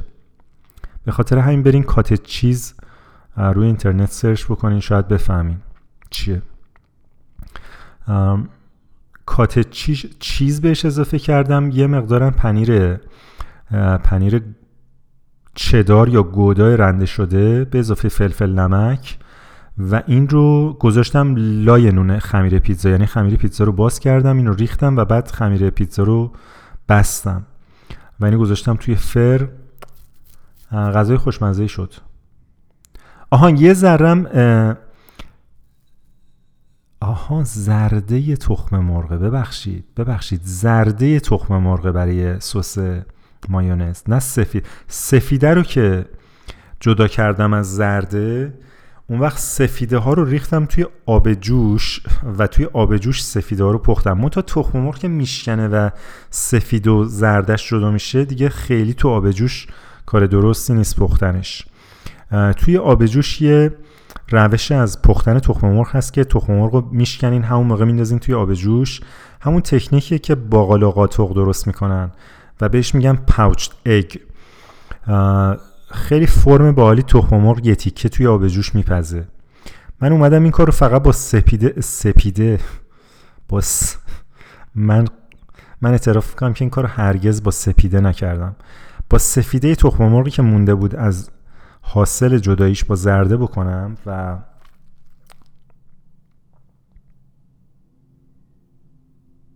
یفته یه سپیده افتادن و اصلا کلا و خوب نپخت. یعنی یعنی پخت ولی اصلا متلاشی شد سفیده توی آب جوش. ولی در هر صورت با کفگیر اون رو از توی آب جوش جمعش کردم و به مخلوط سیب زمینیم اضافه کردم. دیگه چی اضافه کردم بهش؟ سیب زمینی پخته سفیده تخم مرغ پنیر کاتج پنیر گودا یا چدار. یک کدوم این دوتا بود. ولی همه اینها نسبت به رسپی بعدی که می‌خوام بگم یک مقدم چینی بیش نبود. یک رسپی پیتزا اختراع کردم یا ابدا کردم که همه شما رو دعوت می‌کنم که در اولین فرصت این رسپی ساده رو درست بکنین. هر جوری که پیتزا درست می‌کنین همون جوری پیتزا درست کنین. این فقط تاپینگشه. خمیر پیتزا رو که پهن کردین توی سینی پیتزا و بعد سس گوجه فرنگیش رو روش مالیدین. به جای اینکه پنیر رو بذارین پنیر رو نمی‌ذارین و یک چیزی روی اون سس گوجه فرنگی میمالین یا پخش می‌کنین که به عبارتی مایه میرزا قاسمی منهای تخم مرغ. من یعنی دو تا بادمجون و یه گوله یه گوله یه گوله سیر رو گذاشتم تو فر و کبابی شد هم سیره و هم حتی سیر که می‌خوایم بذاریم تو فر داستانش اینه که باید این گوله سیر رو سرش رو بزنین. یعنی به شکل به شکل افقی از قسمت سرش کات بکنین که سیرها یه ذره مثلا هر دونه سیری به اندازه نیم سانتیمتر از سرش بره. و بعد روش یه ذره روغن زیتون بریزین و بعد اینو بپیچین توی فویل و بذارین و بادمجونا رو هم همینجوری بذارین. یعنی هیچ کار اضافه نمی‌خواد. فقط می‌تونین کف سینیتون فویل بندازین. که فکر می‌کنم من این کارو نکردم. به خاطر اینکه من سعی می‌کنم تا جایی که می‌تونم در مصرف فویل صرف جویی بکنم. و فکرم نمی‌کردم که بادمجون خیلی کسافتکاری تو فر داشته باشه. فقط باید چند تا چنگال می‌زدم که بادمجون توی فر منفجر نشه که این کار نکردم و یه دونه از بادمجونا توی فر منفجر شد و خوشبختانه فقط سینیمو کثیف کرد. یعنی خود فر مسون موند از از اون انفجار بادمجون بنابراین شما یادتون باشه که حتما چند تا چنگال بزنین به بادمجون و اینها رو در دمای 400 درجه فارنهایت یا 350 درجه فارنهایت اگه اشتباه نکنم چقدر سلسیوس میشه؟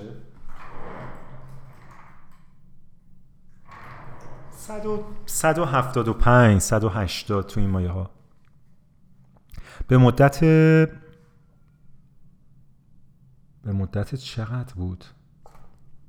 اصلا search کن اینا همش روی یوتیوب هست. قبلا ها می‌گفتیم روی, روی گوگل ولی بهتره دیگه مستقیم روی یوتیوب این چیزا رو search بکنیم. این کبابی کردن بادمجون توی فر هست. ولی فکر می‌کنم 35 دقیقه 25 تا 35 دقیقه بود که من گذاشتم قشنگ 35 دقیقه شد. شاید هم بیشتر. بسته به اینه که دارین که چقدر بخواین کبابی بشه.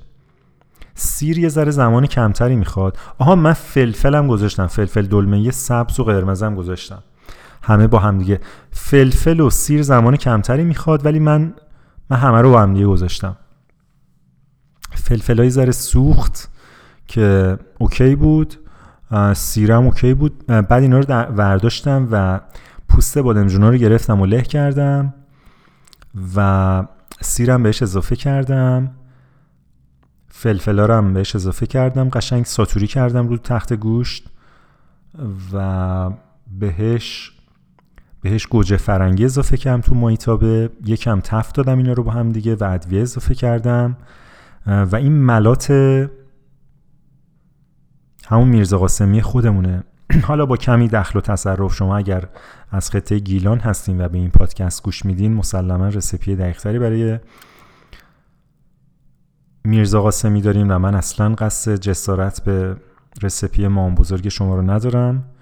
ولی کم و بیش میرزا قاسمی یعنی نزدیکترین اسمی که براش میشه گذاشت در زبان معاصر برای یک چیز معاصر میرزا قاسمی.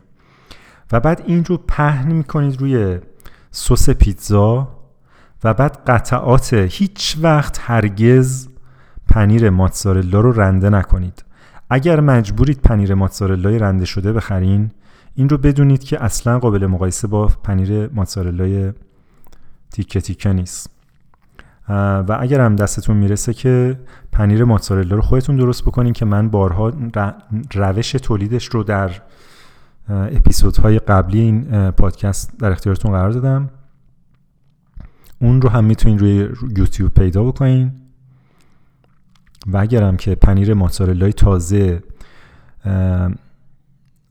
گول گلوله گلوله قلمبه چه توپی؟ آره دیگه توپی واژش اگرم پنیر ماتزارلای توپی می‌خرین به شکل کیوبای نیم سانتی ببرینش. یعنی این توپ رو نیم سانت نیم سانت ببرین و بعد اون دیسکایی که بهتون میدارم بسته به سایز توپتون به چند تا مثل مثلا مثل سیب زمینی که می‌خواین سرخ بکنین چجوری؟ مثل سیب زمینی سرخ کرده منتها نه خیلی خلال نازک. مثلا سیب زمینی های یک سانت در نیم سانت.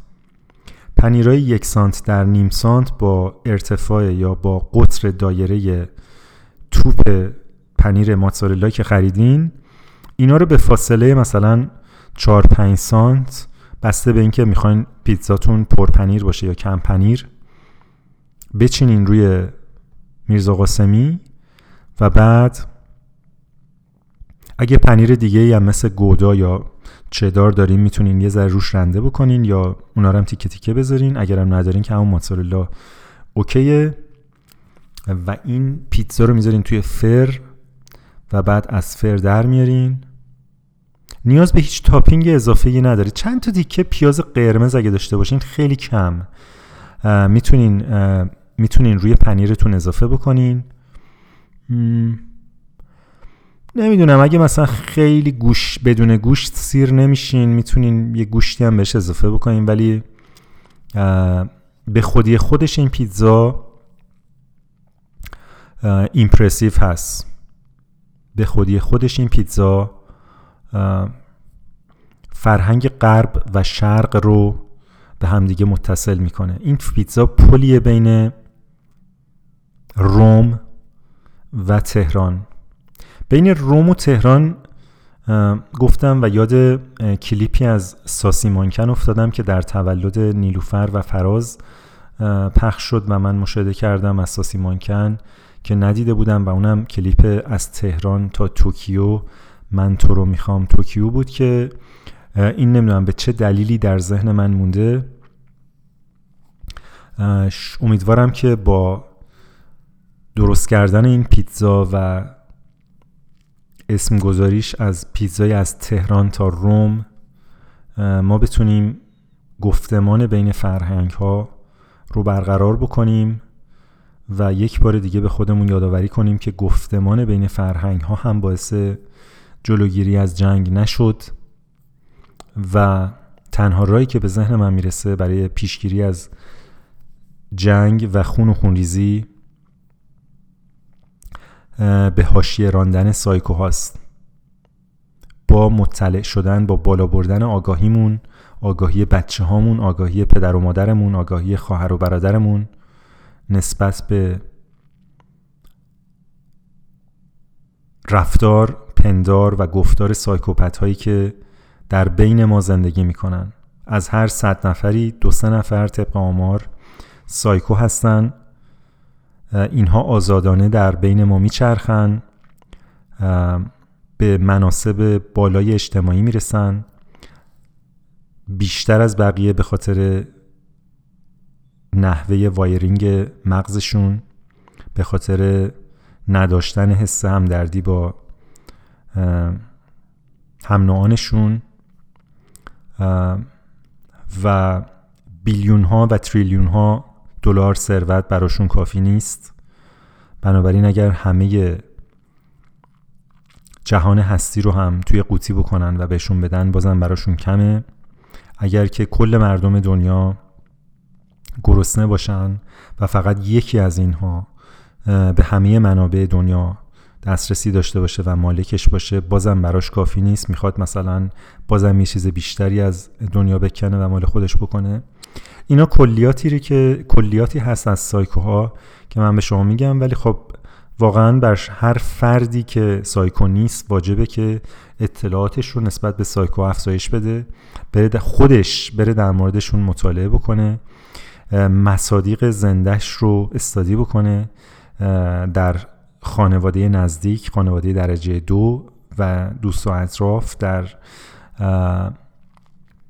در بین مدیران همکاران کسانی که در مستر قدرت هستند در کشورهای مختلف کم کم شروع می‌کنه به دیدن.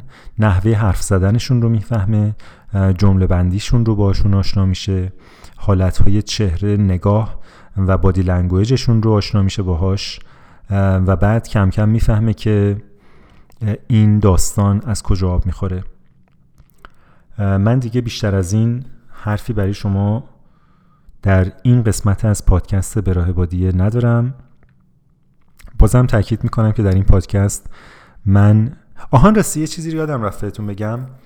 یک دوره سفر انتباقی که دیشب آخرین جلسش بود و تموم شد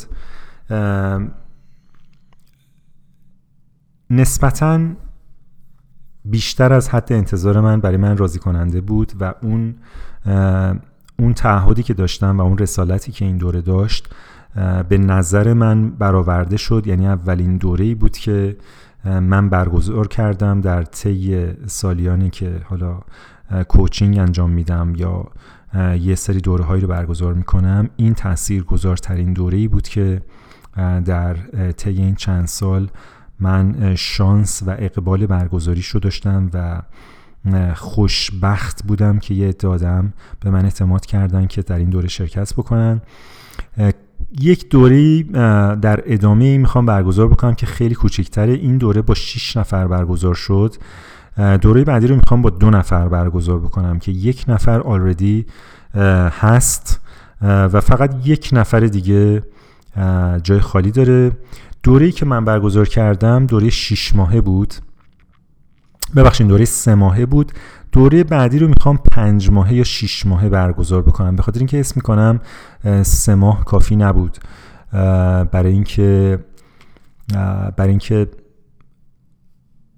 یه مقدار یعنی اون اون انتظاری که من داشتم برآورده بشه به شکل بیشتر یا شاید من انتظارم زیاده. در هر صورت دوره بعدی قاعدتا از لحاظ هزینم بیشتر از دوره قبلیه. زمانش بیشتره ددیکیشن بیشتری می‌خواد انرژی بیشتری می‌بره و به همون نسبت هم تشنگی بیشتری می‌خواد. بنابراین اگر به مفاهیمی مثل رشد انتباق سفر کردن به راه بادیه رفتن و جاری شدن در جریان زندگی بدون انتظار و هدف خاصی علاقه مند هستین می‌تونیم در, می‌تونیم در مورد این دوره بیشتر با هم دیگه صحبت بکنیم. فقط و فقط دنبال یک نفر هستم که در این سفر همراه بشه. کل کسانی که در این سفر همراه خواهند بود دو نفر هست که یه نفرشون آلردی ثبت نام کرده فقط یه نفر دیگه کم داریم. اینم از تبلیغ دوره سفر انتباقی یا Adaptive Journey که به این می‌پردازه یعنی بر این اصل استوار هستش که ما وقتی که به دنیا میام هیچ چیزی کم نداریم. تمام هوش دانش و جوهره رشد در ما در وجود داره آلردی و رشد ما درونزا هست از درون به بیرون هست از بیرون نیاز به کسب چیزی نداریم. چه در قالب اطلاعات دانش تجربه یا هر چیز دیگه ای و رشد ما از درون به بیرون اتفاق میفته در حین این رشد به موانعی برمیخوریم که در سنین بزرگسالی عمدتا به شکل موانع ذهنی که بعدا ترجمه میشه به موانع احساسی و رفتاری خودمون به دست خودمون جلوی رشد خودمون رو می‌گیریم و جامعه هم البته به خصوص با زبان موفقیت به این مانع تراشی دامن می‌زنه. در این دوره تنها کاری که می‌کنیم یکم می‌خوایم با آگاه شدن این موانع رو برطرف بکنیم که رشد به شکل طبیعی و درونزا اتفاق بیفته. کلیت دوره این هست. اگر کنجکاو بودین اون یک نفر می‌تونه با من تماس بگیره به آدرس سلام at alisekhawati.com یا به وبسایت من alisekhawati.com سفر انطباقی توی منوها برین و